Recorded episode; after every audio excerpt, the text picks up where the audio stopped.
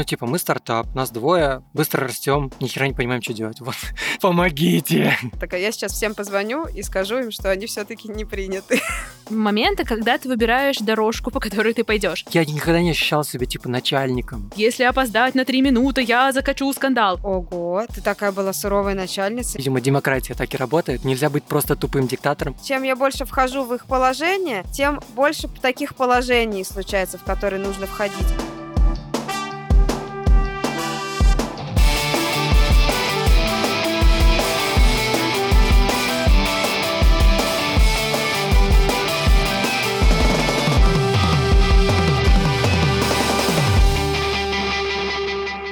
Всем привет! Это подкаст «Совет директоров». Это наш первый выпуск в новом 2023 году. Мы его ведущие, если вы помните. Я Наташа, со мной Таня и Саша. И каждую неделю, как и обычно, мы продолжаем говорить своим сотрудникам, что у нас совет директоров, и собираться здесь, в зуме, в переговорке, в кафе, где вот у нас, знаете, получается. Для того, чтобы обсуждать сплетни, свои душещипательные проблемы и рассказывать интересные, иногда немного кринжовые истории.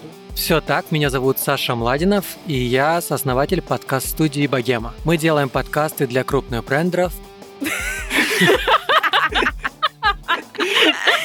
Просто, значит, полмесяца не записываться. Мы делаем подкасты для крупных брендов, экспертов и блогеров. И этот подкаст, кстати, делаем тоже мы у нас в студии. Именно благодаря мне эти разговоры не длятся вечность, а всего лишь каких-то 40-45 минут, потому что я записываю этот подкаст стоя. Всем привет! Меня зовут Таня Пантелеева. Я соосновательница агентства Doing Great. Мы занимаемся продвижением брендов, музыкантов и соединяем бизнес и культуру. Недавно я сдала ДНК-тест, и мне сказали, что я рождена быть предпринимательницей. Это правда. И иметь никотиновую зависимость. А я Наташа Олина, хозяйка ларька, основательница школы малого бизнеса «Ларек». И пока все строили планы на новый 2023 год, а потом начинали их воплощать, я болела и не делала ничего, поэтому сейчас буду очень быстро наверстывать. Кстати, какая у нас тема выпуска сегодня? А сегодня мы поговорим про то, какие мы руководители через призму нашей команды. Погнали! Может быть, каждый расскажет какую-то историю, которая очень сильно научила и поменяла подход в работе с командой. У меня есть такая история, могу первую рассказать. Давай, давай. Она неприятная. Еще лучше. Ну, мне неприятно ее вспоминать. Меня никто ни- никогда не готовил к тому, что у нас будут люди в команде. Ну, я не знала, что я когда-то буду руководителем, и вообще, что не было какой-то ролевой модели у меня, ничего такого. И в один момент у нас появились коллеги, мы выросли, и был выбор, мне кажется, вот момента, когда ты выбираешь дорожку, по которой ты пойдешь. Ты пойдешь по дорожке, где, типа, начальник всегда золой хлопает дверью. Ну, вот по этой дорожке, где ты вот такой человек. И по дорожке, где ты остаешься собой, и при этом продолжаешь управлять командой. И у нас этот момент был. И он связан с микроволновкой. да, мы переехали в новый офис. Это был наш второй офис. И в первом офисе у нас вообще не было кухни, ничего не было, это был просто комната в бизнес-центре, а во втором офисе это было уже что-то больше похоже на помещение, которое нам сейчас нравится, это была веранда, там был э, очень красивый вид, Петербург, улица Достоевского, классно, и в команде кто-то когда-то сказал, типа, у нас нет микроволновки, и на кухню надо купить микроволновку. Мы, типа, приходим, нам хочется поесть. А еще нюанс, что это был седьмой этаж без лифта, и надо было туда запираться каждый раз. Это просто отдельная тема офиса, мне кажется, или что-то такое. Ну, короче, и они сказали, типа, надо купить микроволновку. И почему-то для нас с Катей это вызвало какую-то сверх вообще больную реакцию. Типа, и мы подумали, нет, в смысле микроволновка? Вообще, какого фига микроволновка? Никакой микроволновки! И девочки такие, типа, э, ну, типа, если нет денег, давайте мы сами купим, вы нам потом когда-нибудь отдадите. И мы тоже, и, короче, вот это вызвало у нас какую-то реакцию странную. И это был момент, когда мы подумали, боже, микроволновка стоит полторы тысячи, нафига мы так, ну, типа, зачем мы так разговариваем, зачем мы так себя ведем, зачем вообще что? И вот этот момент я прям помню, что мы как-то для нас это был какой-то переключающим моментом, когда мы подумали, что, блин, вот э, это отношение нам не подходит. Отношения, я захожу в офис с ноги, я не куплю никому микроволновку, я не, боже, я не знаю, я буду бить палками, я буду орать, если опоздать на три минуты, я закачу скандал. Вот это остается в моменте, когда мы психанули почему-то из-за микроволновки. Я уже не помню всех деталей, возможно, были еще какие-то факторы вокруг, возможно, мы только переехали в новый офис и потратили деньги на переезд, ну какая-то такая фигня. Но вот тогда это был момент выбора, типа, я веду себя как я, как человек, как Таня Пантелеева, которая, конечно же, в обычной жизни не будет устраивать никаких скандалов. Типа, я дружелюбный, спокойный, нормальный человек. Или я выбираю дорожку псих, начальник из всех сознаний. Вот это, типа, была вот эта дорожка и другая. И вот тот момент на нас повлиял. Крейзи истории от Тани про микроволновку. Не знаю, кто-нибудь что-то понял или нет. Скажи, пожалуйста, а почему вы не хотели микроволновку покупать? Я не знаю. Просто почему-то тогда мы так отреагировали реагировали, как будто бы, возможно, я так предполагаю сейчас, вспоминаю, что, возможно, это был переезд, мы потратили кучу денег на переезд, мы купили там, наверное, какую-то новую мебель, и в нашей голове, типа, мы не получили, типа, благодарности за то, что у нас новый классный офис или что-то такое. Ну, короче, мы не получили отдачу Фидбэк, такую, которую ага. нам хотелось. А нам сказали, хотим микроволновку. И мы такие, нет, Ага, я поняла, поняла. Тогда мы поняли, что все, это, ну, невозможно постоянно на это так реагировать. Все, и мы перестали. Ну, я надеюсь. Это потому, что какие-то были в голове представления о том, как должен себя вести начальник, и вы старались да. вот этот вот портрет начальника, значит, удерживать. Да, типа микроволновку нет. Можно прийти в 11.30? Нельзя. Почему, не знаю. Просто. Вот, а многие люди так всю жизнь себя ведут. И это был, я прям помню, что тоже так же, был общий чат у нас, и девчонки такие, типа, а вы во сколько придете сегодня? Нормальный вопрос. А мы такие, а что ты спрашиваешь у меня? Я ничего себе. Нафига я так разговариваю? Таня, это ты так... Ого, ты такая была суровая начальница. Я надеюсь, что нет. И вот в какой-то момент мы поняли, подумали, чего? Что это за вообще? Я кто? Не то, что это было как-то супер toxic, ужасное, мы орали и все такое, но в рамках меня, вот видите, вы такие, Таня, оу. Это не похоже на тебя, Таня. Ничего себе. Да. Потому что Таня сладкая солнечная булочка. После того, как мы записали выпуск, я поняла, что хочу добавить несколько важных слов. И хочу подчеркнуть, что этот момент с микроволновкой и со всем этим был именно переломным. Это было почти 7 лет назад. Мне был 21 год. И, конечно, сейчас у нас нет никаких к 11.00 на работу.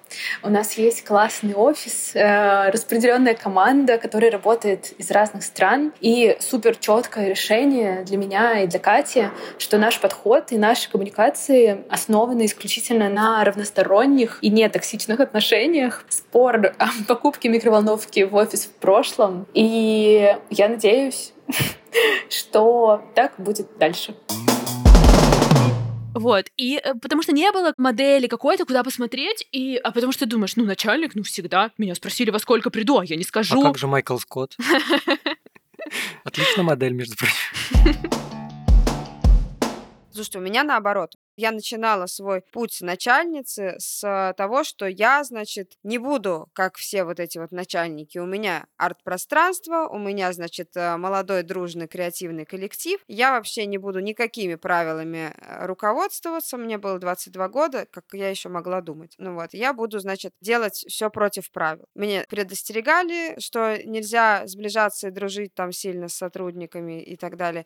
Я говорила, не я наоборот, я это все сломаю, систему, я буду, значит, мы будем все одна семья. И я как бы не соскочила с этой истории, не стала как раз суровой начальницей, которая не дает людям еду, зарплату, микроволновки и все остальное. Но мой путь, вот десятилетний мой путь в предпринимательстве, он как раз ознаменовывался, может быть, каждый год или там вот полгода или раз в два года, какими-то такими этапами, которые меня заставляли более четко очертить свои собственные границы, более четко формализовать отношения в этом молодом, дружном, креативном семейном семейном коллективе и так далее. То есть, наоборот, я начала с максимального сближения со своими сотрудниками, и дальше с течением времени, как бы наоборот, находила моменты, где стоит отдаляться. Потому что я помню, что в первый год своей предпринимательской жизни Цифербурге, где, значит, все, я их начальница, я и смены расставляю, и если они не могут в смену выйти, я их подменяю всех, и если они что-то там растерялись, я и пол подмету, и стулья вместе со всеми потаскаю и так далее.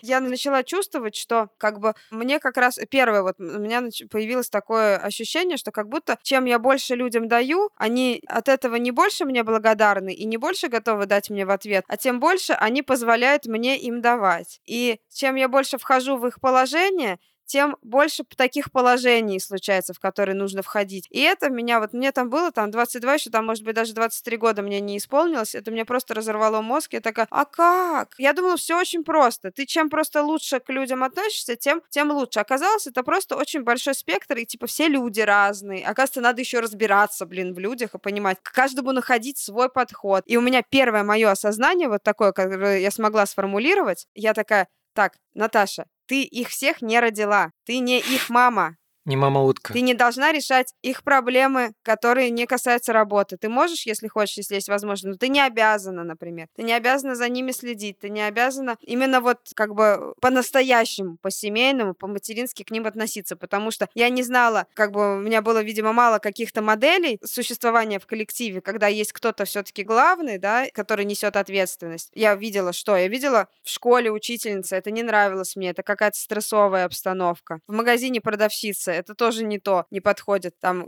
как бы, каких-то моментов. Там на работе я не работала, чтобы у меня был какой-то прям опыт релевантный, чтобы я могла его перенять. На каких-то курсах там по управлению сотрудниками я тоже не училась. И я такая, мы семья, я их мама, это мои детишки, я их всех буду любить и за них за всех нести ответственность. И это очень большую эмоциональную нагрузку мне принесло. И у меня просто было какой-то инсайт, инсайт просто. Я вот помню, что у меня прямо какие-то новые нейронные связи в голове появились, когда я такая, так, я не их мама. Я не их мама. Мы просто все работаем вместе. И дальше действительно был такой процесс именно выстраивания границ, нахождения подходов к разным людям. Потом уже там, да, через много-много лет появились у меня. Я теперь уже могу читать лекции о, там, типа, разных способов мотивации, разных людей, кому что заходит, как сделать так, чтобы все эффективно, классно работали. Но в начале первое вот это то, что, типа, все сложно, и кажется, это будет очень-очень большой путь. Что, кажется, это самое сложное вообще отношение с людьми выстраивать устраивать. Это точно, сто процентов. У меня было такое, что я на собеседовании, э, люди приходили на собеседование, и я не знала, как им сказать, что они не подходят, и я их брала на работу. А зачем говорить на собеседовании? Можно сказать после. Ну, как бы, в принципе, что просто после собеседования. Ты не знала, короче, как написать отказ или сказать его? Я не знала, как отказать людям, которые не подходят в на магазине, работу. Ты из ТикТока, ты в, тебя в магазине продавщица спрашивает, ты говоришь один йогурт, тебе говорят, возьмете 10, ты говоришь, ладно, подходит. Вот, я вот так себя вела, короче. Это мой первый набор сотрудников самостоятельный был. Благо у меня была... Потом подошла ко мне на, на помощь моя подруга Индира, которая была более опытная в этих делах, и которая помогала мне. Она такая, так, сейчас мы это все решим. Она такая, я сейчас всем позвоню и скажу им, что они все-таки не приняты. Я такая, я просто пришла к ней и говорю, блин, я, я всех взяла. Всех взяла? Я не знаю, они будут работать по одному часу, наверное. Я всех взяла. Они очень хотели. Так, ну хорошо, давайте расскажу про наш опыт. На самом деле, весь первый год у нас, ну, у меня, у меня, я могу говорить за себя, да, у меня было такое ощущение, что вот есть богема, мы делаем подкасты, но как будто вся моя команда это я и Саша, при том, что у нас были еще ребята. И как будто я ребят воспринимал больше как вот они помогают нам что-то делать, мы платим денежку, все честно. Но и мы тогда с Сашей, на самом деле, наш заработок зависел напрямую, во скольких проектах мы задействованы. И тогда была, в принципе, другая как бы экономика у нас в студии. И как будто мы и немножко конкурируем внутри студии, и, и как бы, ну, мы все одно целое. Короче, это все закончилось, когда мы вообще переделали всю экономику, и сейчас мы все, у всех есть зарплаты, и все отлично. И сейчас э, команда очень сильно разрослась, и сейчас я уже чувствую, что мы не просто такие, типа, ну, какие-то люди помогают нам делать богему. Нет, это часть богемы, и это наша команда, и я ее очень люблю. И весь этот год, на самом деле, как раз мы работали над тем, чтобы каждый примерно знал, что он делает, и не нужно было за всеми следить, и там мониторить, и вот как ты говоришь, типа мама утка, ходить за всеми и там следить. Сейчас я, по крайней мере, уверен во всех, кто у нас есть в команде, что все знают примерно, какая у него зона ответственности. Но весь прикол в чем? В какой-то момент я задумался просто, типа, что, ну, я никогда не ощущал себя, типа, начальником. Я просто, типа, тоже часть этого коллектива, просто, ну, да, я сооснователь. Ну, окей, мы это все придумали, но иногда я так смотрю на каких-то ребят в команде и думаю, ну, блядь, он намного пизже меня шарит в том, зачем он здесь, как бы. И это, нам, ну, это, наверное, круто, что мы его взяли, он у нас, он с нами. Или она, ну, человек. Вот. Еще был такой прикол, когда в какой-то момент я четко с Сашей проговаривал, как мы видим будущее или как мы видим то, как должна работать богема и какие процессы должны быть внутри студии. И когда, например, я рассказываю это команде, и кто-то из команды говорит, слушай, ну вообще можно было сделать вот так бы. И у тебя первое желание, что типа сказать, блин, вот у себя в студии так и сделаешь. А потом такой, типа... А он но... сейчас у себя в студии, в которой он работает. Да, а потом я вспоминаю, блин, ну я же специально этого и хотел, чтобы все могли высказываться, чтобы у всех было мнение, и каждое мнение было важно, и мы вместе как бы строили то, что мы будем дальше делать. И приходилось общаться. Типа, приходилось типа, хорошо, ну слушай, хорошая идея, а вот это как ты сделаешь, а вот это. И вот со временем я привык к тому, что там, видимо, демократия так и работает. Нельзя быть просто тупым диктатором, который просто говорит, вот, все, вот у нас будет Блин, вот так. почему нельзя быть просто тупым диктатором? Ну, вот, Известно да. почему. Да, все знают Известно почему. почему. У нас есть коллега, и когда у нас какие-нибудь есть... Точнее, есть у коллеги парень, и когда у нас какие-то проблемы, ну, она с ним это что-то обсуждает, и он всегда говорит, развели демократию, развели это опять у вас, потому что у вас демократия. Да. Ну да, вот на самом деле все беды от, от демократии по факту. Пау-пау. Во мне, видимо, да, живет. Мы ходили к коучу в момент, когда вот эта микроволновка, вся вот эта вот... Там была череда разных вообще неприятных историй, я некоторые не хочу даже вспоминать, но это был, мне кажется, такой первый кризис, наверное, нас вот так вот закачало. Именно, ну, какой-то внутренний, имею в виду, не внешний, а скорее, что вот нас стало больше, а мы с еще, ну, не научились и не поняли, что нам делать, как мы себя ведем. Ну, то есть вот это все, мне кажется, что действительно вернуться в прошлое просто невозможно, потому что, типа, все изменения чаще всего завязаны на каком-то личностном росте и на личностных изменениях тоже. Ну, если бы мне сейчас пришли и сказали, вот тебе правила вот такие, делай вот так, так, так и так, ну, это было бы невозможно, на мой взгляд, это было невозможно, я бы это не прочувствовала. И, короче, в какой-то момент, в один из стрессовых дней, во-первых, однажды мы с Катей плакали в хостеле, сняли хостел специально, чтобы поплакать в центре города за 600 рублей. Сняли хостел, сели туда, там не было в номере никого, была просто такая двухъярусная железная кровать, и мы сели и на листочек выписывали, плакали и на листочек выписывали. Вот этот проект мы отдадим таким людям, этот таким, этот таким, а сами уедем в Грузию. И никогда больше не будем онлайн, и нафиг вообще больше никогда не будем видеть никого, потому что мы больше не можем. Что мы не все, мы все. И в этот из периодов нам посоветовали коуча. Мы пошли к нему на встречу. Встреча была кофейня. Он был старше нас где-то на 40 лет. Нам было тогда по 19, ну, 19-20. Деда. Чей-то Ну, деда типа, пришел. да.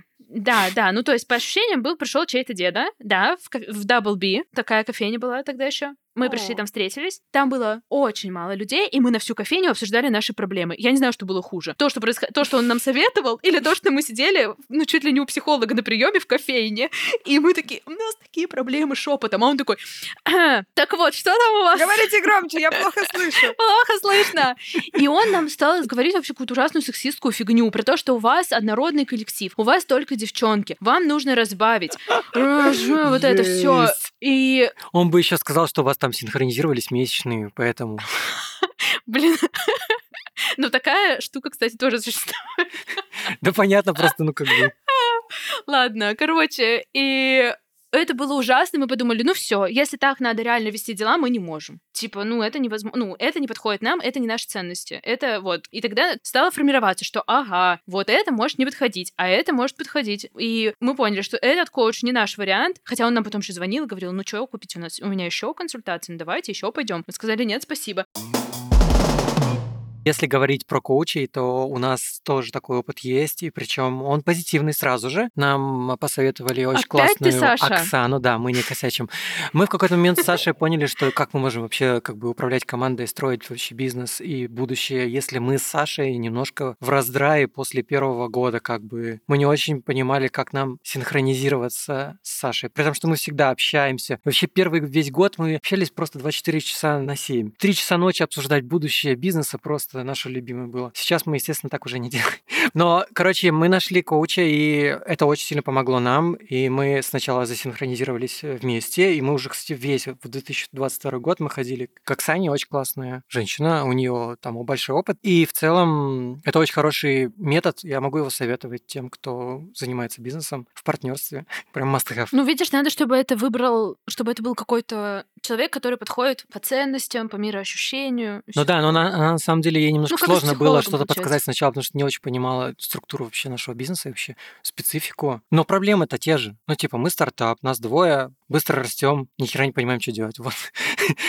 Помогите. Вот мы также, double B. Мне кажется, предприниматели после первого года стартапа выглядят как главные герои боевика в конце боевика, когда они такие грязненькие, такие на фоне уже все дымится, все уже взрывов никаких нет, и они такие выходят, такие, а, еще второй сезон снимают.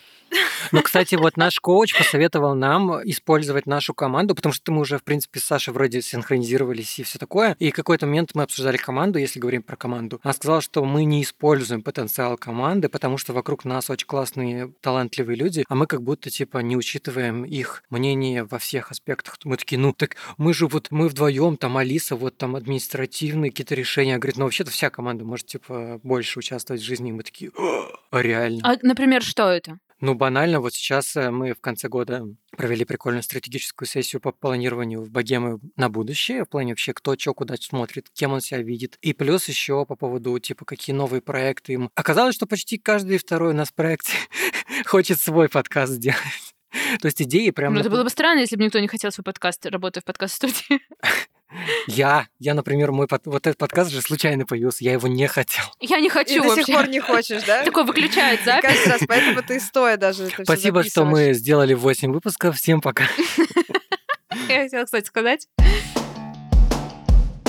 Мне кажется, у всех разные, разные подходы к построению системы вообще какой-то работы. Потому что все равно, сколько бы ты там ни учился, когда ты на практике делаешь, все равно ты на ощупь у тебя это как-то получается. Или не получается. Ну, или- ну, в итоге все равно получается. Что тогда получается? Что-то получается, ты понимаешь, ты что-то для себя понимаешь, поэтому вот интересно как бы с разными людьми разговаривать, у всех как бы свой, свой собственный какой-то опыт. То есть я изначально начинала как бы с максимальной такой демократии, когда все решают все вместе, мнение каждого учитывается, и как бы вот, вот из этой ситуации. И как бы и я старалась из этого, из этого хаоса как бы выстроить какую-то систему. А вы, видишь, оказывается, вы наоборот. Вы из своего личного проекта, который вы в паре делаете вместе, в партнерстве, вы как бы сложно переходили на уровень, когда с вами еще какие-то люди, и их как будто надо Ну, в мы, свой, да, мы кого-то впускали, в кого-то. свой в мир впускать. Свой мир, там, да. что вот эти люди, мне кажется, твой главный инсайт в этой ситуации был,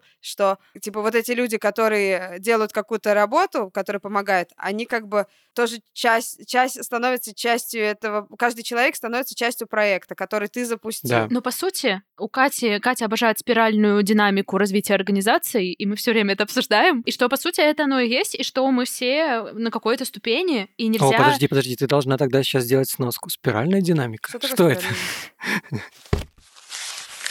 спиральная? Динамика, система организации команд, каждый находится на каком-то уровне. И что начало — это несостоявшаяся команда, которая только притирается.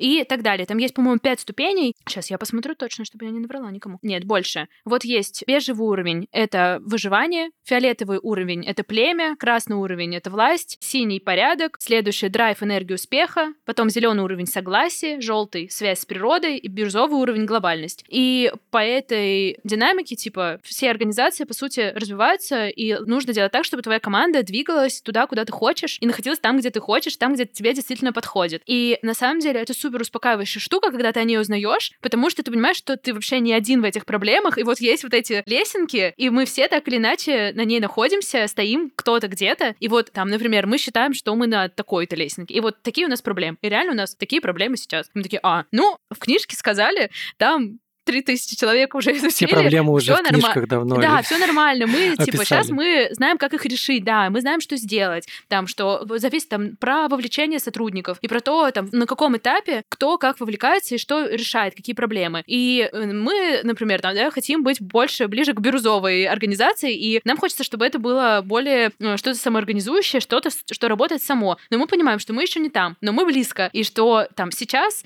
наша задача вырастить команду и сделать так, чтобы в команде все понимали, зачем они здесь и что они хотят конкретно получить от своего рабочего места. И сейчас это помогает сквозь фильтры смотреть на какие-то ситуации. Там вот у А нас... вы пришли к этой цели уже? Просто мы, мне кажется, тоже к ней идем. Нет, я думаю, что это путь. А я начала с бирюзовой. Ого. Ну, вот. А потом ты стала понимать, что, возможно, тебе это не подходит, и что хочется чего-то другого. Ну, короче, у меня есть опыт э, построения настоящей бирюзовой организации. Не то, что, Тань, там твои какие-то там мысли про бирюзовый, а Бирюзовая организация, это где березы продают или что? бирюзовый цвет.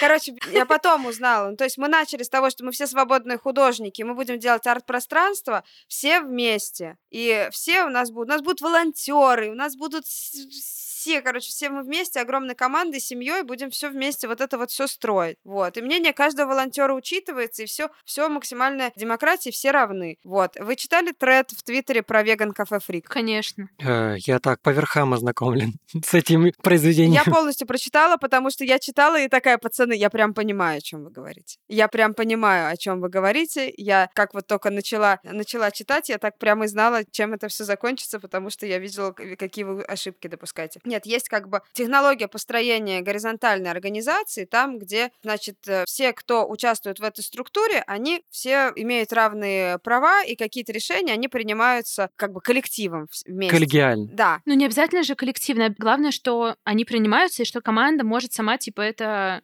решить. Да, но, короче, проблема у веган кафе фрик была в том, что они взяли только название от э, бирюзовой организации, а там есть технология, там а, очень-очень много правил у этой технологии. И э, если ты хочешь просто, чтобы все были равны, тебе нужно соблюдать в 500 раз больше правил, чем если ты строишь какую-то, значит, обыкновенную стандартную структуру. Потому что, как бы, чем больше свободы в любой деятельности, тем больше на самом деле каких-то Хаоса. ограничений, каких-то правил. Но это из разряда типа, знаете, когда есть люди, у которых в компании, ну, типа, безлимитный отпуск, а они, типа, не идут в него. Это вообще, мне кажется, супер тема для обсуждения, и я очень хочу. У нас спор с Катей длиной в три года, мне кажется, уже э, про это. И мне кажется, что это интересный опыт, и стоит это попробовать. То есть э, один, один основатель уходит в отпуск, а второй просто работает за него три месяца или что- Суть в том, что у всех в команде неограниченный отпуск. Можно прочитать подробнее в книжке э, «Никаких правил» про Netflix, про их корпоративную культуру. И они рассказывают про то, как они внедрили безлимитный отпуск и как это было. И на самом деле это очень интересно, даже с точки зрения того, что если у вас нет безлимитного отпуска, и вы не хотите внедрять это, просто про то, как это устроено, и что все показывал своим примером руководитель каждого человека. И что если у кого-то руководитель не ходил в отпуск никогда, то, естественно, ты вообще не... Ну, как ты пойдешь ты в отпуск, пойдёшь если твой руководитель не... Ну да, если принято быть загнанным и принято вообще, вообще А вот света. ты задумайся, может, они спрашивали, когда вы придете, чтобы не приходить раньше вас. Слушай. Видеть они вас не хотели, не любят они вас. Я не исключаю этого. Да, и, короче, что суть в том, что это очень классно описывает, как на самом деле думают люди, и как нам кажется, что я веду сейчас безлимитный отпуск, зайду в таблицу отпуска в Doing Great, и все. Работает там три человека весь год, Два, два, ты остальные Катя. все...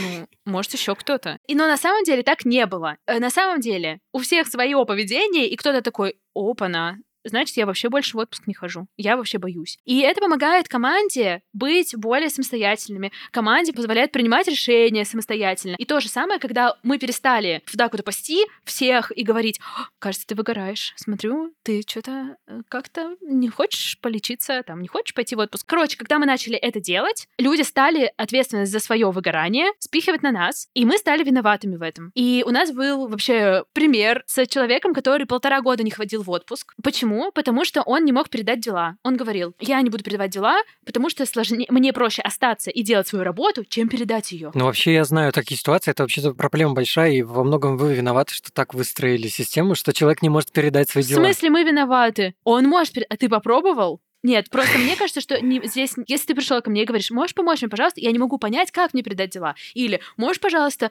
сказать мне, кому мне передать дела. Ну, короче, мы в диалоге, а не так, что ты просто полтора года ни в какую не идешь в отпуск, мне вообще ничего не говоришь, и просто уже просто последняя нервная клетка приходит в отпуск. И этого человека мы выгоняем в отпуск, он ничего не передает, проект менеджер наш заходит такой, а что мне делать?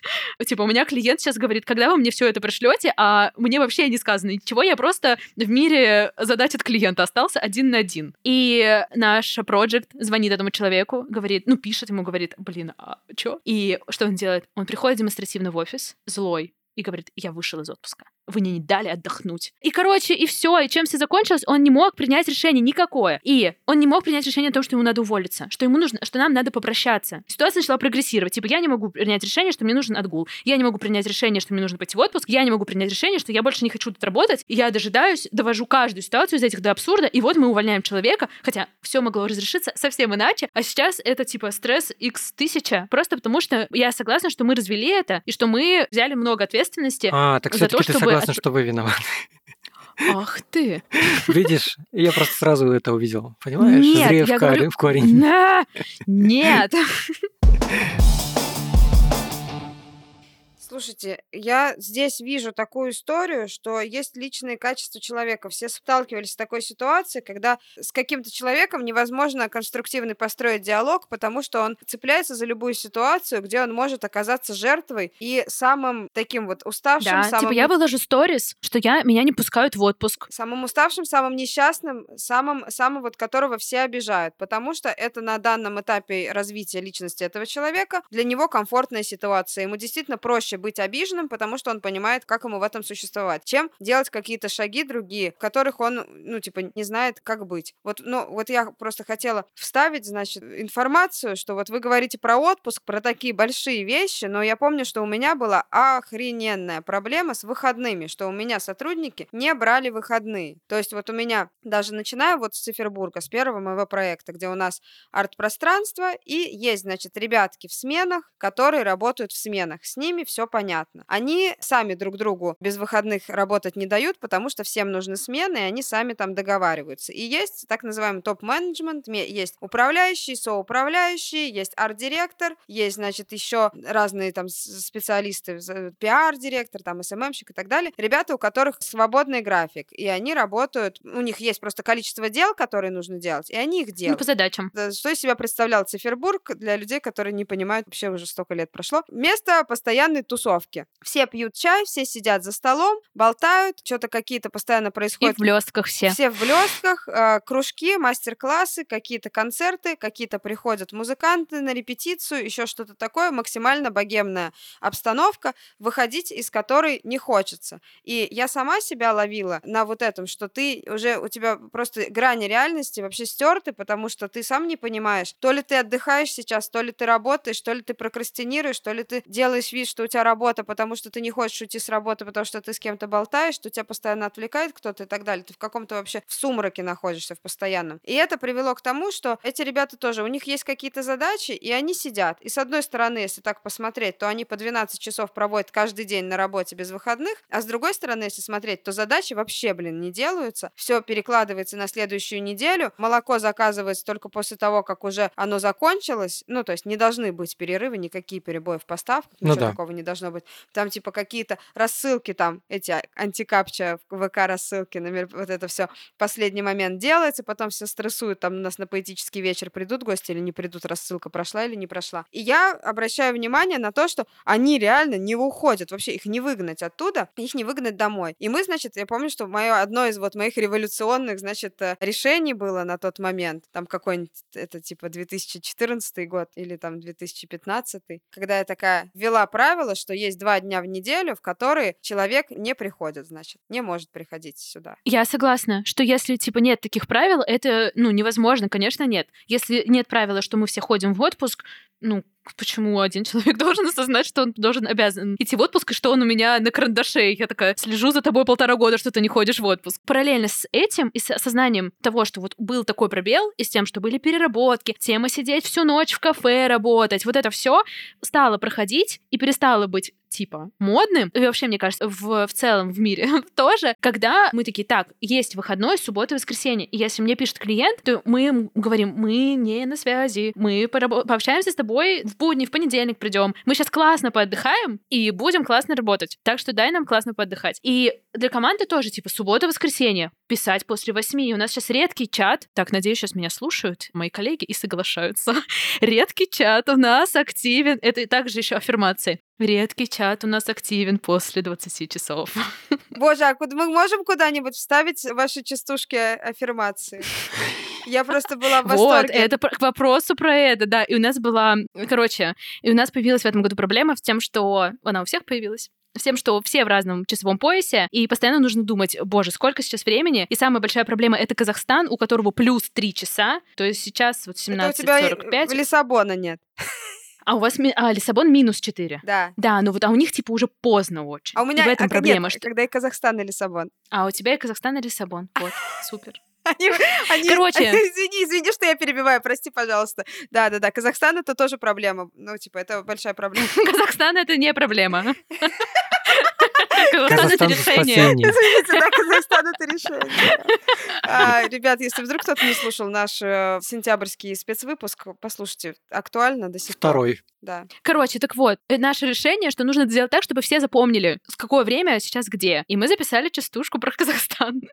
Это частушка, если пятница, вечер, 6 часов времени по Москве, в Казахстане 21, и кто-то пишет в Казахстан, то ему включается частушка. В Казахстане 21.29. Всем спокойной ночи и хороших выходных. Я пришлю в наш телеграм-канал ссылку на сервис для создания своих частушек. О, Записывайте всё. частушки вашим коллегам. Я тоже хочу теперь частушки. Реально, присылайте лучшие частушки про ваш бизнес и ваших ваши коллег. в комментариях. Но на самом деле хотим еще привести к какому-то, не знаю, doing great time, когда вот типа, не знаю, с 12 до 3 часов московского времени, это вот время, когда пересекается у нас все, и мы все можем, типа, вот если надо что-то согласовать, то мы в это время согласовываем. Слушайте, вы знаете, вот мы до того, как еще включили запись, мы выяснили, что Таня на самом деле специалист по качеству... По качественным crazy историям. По качеству жизни на работе. Супер максимально актуальная жиза, жесткая, когда вы все команда, вы все работаете дистанционно, вы все преодолели когда-то в прошлом свои вот эти вот отпуска, выходные и все остальное, или вы сейчас их там до сих пор прорабатываете, но при этом вы еще все находитесь в разных часовых поясах, потому что когда у нас была просто Москва, Грузия, и Казахстан было вот еще куда ни шло. Но когда у нас появилась еще Португалия, которая от московского времени минус 4 часа, Грузия плюс 1 час вообще не считается, и Казахстан плюс 3 часа, то получается, что у меня маркетинговый отдел работает между Лиссабоном и Астаной, и у них разница 7 часов. И правки в какие-то э, проекты, в какие-то рилсы и какие-то там а, дизайнерские штуки вносятся в течение суток теперь, потому что человек, который сделал, уже спит, а человек, который вносит правки, он только вышел с обеда, например. И это прям очень сильно бесит, но действительно, теперь приходится какое-то определенное Ну, это повод изучить асинхронную коммуникацию как Ну, следует. какое-то время рабочее просто... Ну, нет, на самом деле, ну, сов- совсем все справляются. Реально, гораздо сложнее людей заставить ходить на выходные, если они перестали ходить ходить на выходные. Я просто хотела на этом заострить внимание, потому что для развития моей корпорации это был очень большой шаг вперед к развитию, вообще к новому уровню, когда я поняла, Отдых, это, мне кажется, всегда что надо отдыхать. И я думаю, почему они не отдыхают? А когда люди не отдыхают, они начинают плохо работать всегда. И получается, что ты просто плохо работаешь всегда, и при этом ты еще говнишь все время такой, типа, да я вообще тут э, без выходных работаю, что вы от меня хотите? И в отпуск я не ходил, и туда я никуда не ходил вообще. Вообще все. Вот. И потом я думаю, а я же на себя посмотрю, а я сама тоже как бы без выходных работаю. Я помню, что в тот момент я находилась в состоянии, что мне неловко за то, что у меня интересная работа, и в моей жизни слишком, кажется, мало страдания, поэтому мои будни в целом с- могут сойти за выходные, Нормас. и поэтому Отличное решение. я могу всегда что-нибудь поделать. Плюс я еще была молодая, мне было чуть больше 20, у меня было очень много энергии, плюс я боялась. Вот, короче, сейчас мне э, чуть больше 30, и я уже не боюсь, знаете, что-нибудь не успеть. Я как-то такая, типа, все идет своим чередом. Чуть-чуть, когда мне было больше 20, я очень боялась все чего-то не успеть, и что пока идут выходные, это же целых два дня. Я не могла, у меня была тревога, что я могу делать вот это, вот это, вот это, как же я буду сейчас делать что-то другое не по моей работе. Все задачи на стоп поставлены на Да. два дня. Это что вообще происходит? Да, и Трэш. все сотрудники, они просто смотрят, они же, ну, как бы ты их нанял, они к тебе пришли, все равно, даже если ты какой-то не очень, они тебя обсуждают, они тебя обязательно обсуждают, но все равно ты являешься как руководитель для них какой-то ролевой моделью. Они на тебя смотрят так, и как бы осознанно, неосознанно берут с тебя пример. Я к тому, что как вот э, родителям советуют, да, мы с вами никто не родители, но вот я слышала, что советуют родителям, если вы хотите ребенка воспитать, то как бы главный воспитательный пример это ваш пример. И то же самое все-таки с э, командой. Нельзя возрастить никакую культуру, никакой процесс в команде, если руководитель не придерживается сам этих правил и этих ценностей и сам не следует, как бы вот, не поддерживает сам вот этот процесс. Мне кажется, что надо сделать прикольную промо-компанию отдыха внутри команды. Типа, должно быть классно, что ты должен подумать, я пойду в отпуск, и будет супер. Я, и поэтому нужно по- помочь, мне кажется. Это как-то рассказать об этом. У нас есть внутренняя рассылка, просто расскажу, как это у нас. У нас есть внутренняя рассылка, которая по понедельникам приходит... Кстати, где она? Ладно. которая по понедельникам приходит э, на почту всем коллегам, и там есть разные новости, разные штуки, разные приколюхи от партнеров, разные там, если это новая коллега, то это ее анкета, такие штуки. И туда мы включили рассказы про путешествия и про отдых. Кто у вас занимается этим? У нас э, этим занимается ассистент Соня. Она собирает информацию, делает э, сбор э, Капец. Это очень прикольная идея. Сколько Так у вас людей в что- команде? 25. Надо, кстати, было с этого начать подкаст. Сколько у нас людей в команде? У меня 14. Можно начинать. Наташа считает. Наташа считает, да. Девять? Нормально. Супер. Счастливое число. И в этой рассылке рассказывали, как кто отдохнул. Например, типа, как я планирую свои путешествия. Куда пойти отдыхать в Петербурге. Ну, в общем, такие советики. И мне кажется, что это тоже стало помогать. И что Очень актуально для тех, кто сейчас релацировался в Казахстан. Куда пойти отдыхать, если ты в Петербурге. Но сейчас про Казахстан мы спрашиваем, как живется в Казахстане, что поделать, какие новости, что интересного почитать. Как ощущаете? Это актуальная проблема. И какие-то истории вокруг. В общем, мне кажется, что главное придумать классную промо-компанию сущности отдых. Хороший. А логотип каким будет? Точнее, лозунг, лозунг. Лежание на диване вот так.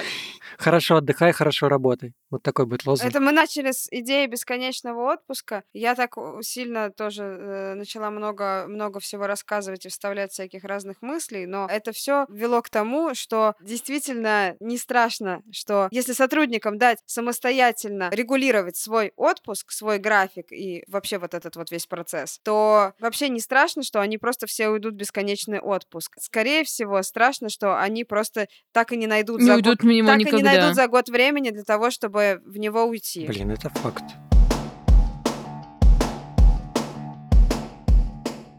А на этом заканчивается наша первая часть этого классного выпуска про команду. Мы на самом деле много всего разного обсудили, но вас также через неделю ждет еще и часть 2. Это будет продолжение нашей темы про команду. Там еще вас ждет очень много всего. Вы нам пишете о том, что вы плачете вместе с нами на выпуске. Скорее всего, на следующем выпуске будем плакать мы. Потому что Почему? к следующему разу мы заго- заготовили все свои проблемы. Мы принесем вам в следующий раз все свои жесткие истории, как мы кого-то обидели, как нас обидели, какие у нас были конфликты, какие у нас были проблемы, как мы с этим справлялись и с чем мы из этого не справились. Вот. Ну а сейчас э, мы традиционно просим вас поставить свежий, новый лайк в этом году.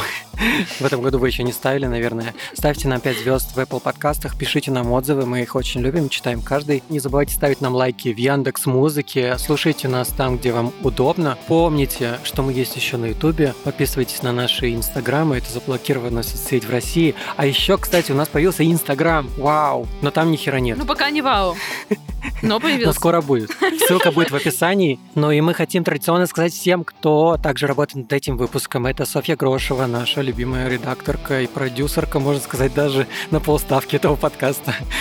Наш э, режиссер монтажа Андрей Кулаков. И все. Спасибо Всем всем. спасибо, пока! Пока!